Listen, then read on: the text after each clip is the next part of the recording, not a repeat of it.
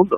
Barcelona retira la medalla de oro de la ciudad y el resto de honores al rey Juan Carlos y reprueba al gobierno al que considera cómplice de la salida del monarca de España. El pleno del ayuntamiento ha sacado adelante esta propuesta con los votos de Esquerra Republicana y Junts per Cat. Onda Cero Barcelona, Georgina Boisareu. Los votos a favor de Esquerra Republicana y Junts per Cataluña han bastado para que el ayuntamiento de Barcelona inicie los trámites para retirar la medalla de oro al rey emérito Juan Carlos I, para solicitar la derogación de los delitos de injurias y calumnias a la corona y para reprobar al Gobierno de España por su, aseguran, colaboración necesaria en la marcha del rey.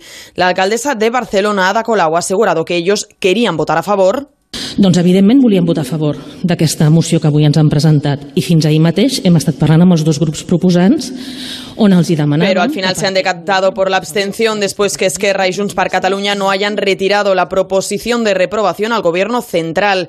Partido Popular, Ciudadanos y PSC han votado en contra de la proposición. Aseguran que el consistorio debería centrarse en gestionar la pandemia. En Bruselas